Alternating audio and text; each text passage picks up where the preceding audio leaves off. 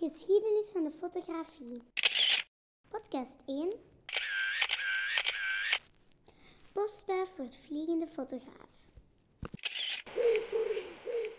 Duiven worden al eeuwenlang gebruikt door mensen om te communiceren. Ja, om brieven te geven, toch? Ja, dat klopt, dat wisten we vanuit de geschiedenisles al. Maar wist je ook dat ze als luchtfotograaf of zelfs als spion gebruikt werden? Nee. In 1907 werd de Duitse Julius Neubronner naast apotheker, kunstliefhebber, goochelaar en fervent fotograaf ook officieel uitvinder en pionier op het gebied van luchtfotografie. Hij vond namelijk een kleine camera uit dat aan een postduif kon vastgemaakt worden en die via een soort pneumatische zaklamptrekker automatisch foto's kon maken. En hoe komt het dat hij die camera heeft gemaakt? Als apotheker bracht de postduiven recepten vanuit het sanatorium naar hem en leverde hij zelf dringende medicijnen tot 75 gram. Toen een van zijn meest betrouwbare duiven slechts na vier weken naar het hok terugkwam met zijn lading medicijnen, zei hij al lachend als liefhebber van de amateurfotografie: Misschien moet ik een camera aan mijn duif hangen, dan kan ik weten hoe hij verdwaald is. Zo gezegd, zo gedaan. Neubronner ontwikkelde een lichtgewicht kleine camera dat maximum 75 gram woog. Oh, en hoe maakten ze dat dan vast aan die duif?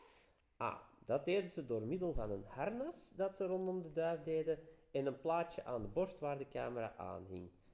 Ook voorzag hij op de camera een soort van pneumatisch mechanisme dat de ontspanknop met vertraging kon regelen. En zat er dan op die camera ook een lens?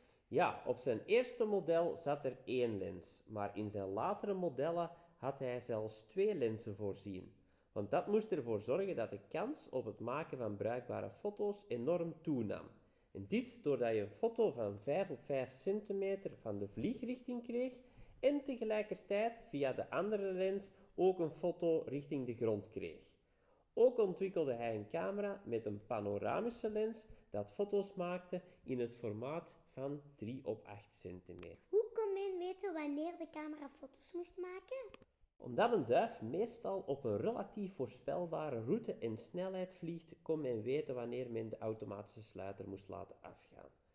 Doordat de camera zo klein was, hinderde het niet het normale duivenleven, zoals eten, drinken, slapen of zelfs vrijen, mocht hij daar tijd voor hebben tijdens zijn vlucht. Toch moesten de duiven grondig getraind worden om aan deze specifieke lading te wennen. Wanneer de duif met camera werd uitgelaten, ging men ervan uit dat de duif de meest directe route terug naar zijn hok zou nemen. En hoe hoog vlogen die duiven dan? De duiven vlogen met hun camera op een hoogte van ongeveer 50 à 100 meter.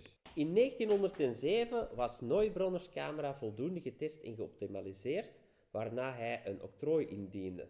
Maar aanvankelijk werd deze uitvinding geweigerd. Waarom werd dat geweigerd? Doordat men het ondenkbaar vond om uitzichten van boven naar beneden te fotograferen. En er werd ook getwijfeld aan het draagvermogen van een duif. Gelukkig konden zijn gemaakte foto's wel overtuigen en werd het octrooi een paar jaar later toch uitgegeven. In 1909 presenteerde hij zijn Dr. Neubronner brieftauben of pigeoncamera voor het eerst aan het grote publiek. 1600 exposanten uit 20 verschillende landen op de internationale fotografietentoonstelling in Dresden.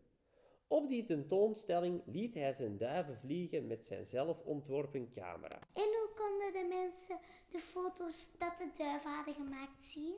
Wanneer de duiven met de vangsten van de foto's terugkwamen tijdens de tentoonstelling, werden ze meteen door hem ontwikkeld. En die foto's werden dan als postduif, postkaart, aanzichtkaart veranderd. Wat is een aanzichtkaart? Een aanzichtkaart is een kaart met aan de ene zijde een afbeelding of een foto en aan de andere kant een geschreven boodschap. Meestal werd dat vroeger, bijvoorbeeld in de 19e eeuw, gebruikt om een kaartje te sturen tijdens een vakantie naar familie of naar vrienden. De uitvinding van zijn duivencamera was meteen een succes op de tentoonstelling in Dresden. Ook in Parijs won hij op vliegshows prijzen voor zijn uitgevonden methode en foto's. Door de populariteit ontwikkelde Neubronner heel wat producten op basis van duivenfotografie. Hij maakte sets postkaarten met luchtfoto's die zijn duiven maakten en ontwierp mini-camera's. Deze camera's verkocht hij in een mooi houten kistje met alle toebehoren en zelfs garantie. En weet je wat je voor een meerprijs nog bij de camera kon krijgen? Een duif zeker. Ja, inderdaad. Voor een meerprijs kon je bij de camera zelfs een duif kopen. De camera werd niet enkel een commercieel object, maar de camera werd ook een hulp bij oorlogsvoering. De militaire duivensport werd voornamelijk enkel gebruikt voor het transport van berichten. Fotografische luchtverkenning was mogelijk, maar enkel vanuit ballonnen, denk maar aan Nadar, die in de 19e eeuw reeds luchtfoto's maakte, of via vliegers of raketten. Maar door duiven te gebruiken kon men nog meer gedetailleerde luchtfoto's maken van een meer gematigde hoogte. Er was enkel één nadeel. Wat was het nadeel? Het nadeel was dat duiven enkel gewend waren aan het vliegen naar hun hok en dus moeilijk konden winnen aan nieuwe oorlogsgebieden. Maar ook daar had Neubronner een oplossing voor gevonden. Hij ontwierp een paardenkoets waar hij een donkere kamer combineerde met een duiventil en zijn duiven liet aanpassen aan het rondtrekkende leven. Oh, dat is cool, maar hoe helpt dit de duif dan tijdens de oorlog? Door het uitbreken van Wereldoorlog I moest Neubronner zijn duiven ter beschikking stellen van het leger, wat voor bevredigende resultaten zorgde. Ook al leek de fotografische duif terug zijn oorspronkelijke rol van boodschapper te krijgen door de nieuwe omstandigheden van de loopgravenoorlogen, toch bleven verschillende landen experimenteren met fotografische duiven. Tijdens Wereldoorlog II ging er bij geallieerden zelfs geruchten de ronden dat de Duitsers en de Japanners nog steeds Neubronners uitvinding gebruikten voor luchtverkenning. En is er dus niemand anders die nog een duivenkamer heeft gemaakt? Toch wel. Niet enkel Neubronner was bezig met het ontwikkelen van camera's voor duiven. Ook Zwitserse horlogemaker Christian Adrian Michel ontwikkelde ze.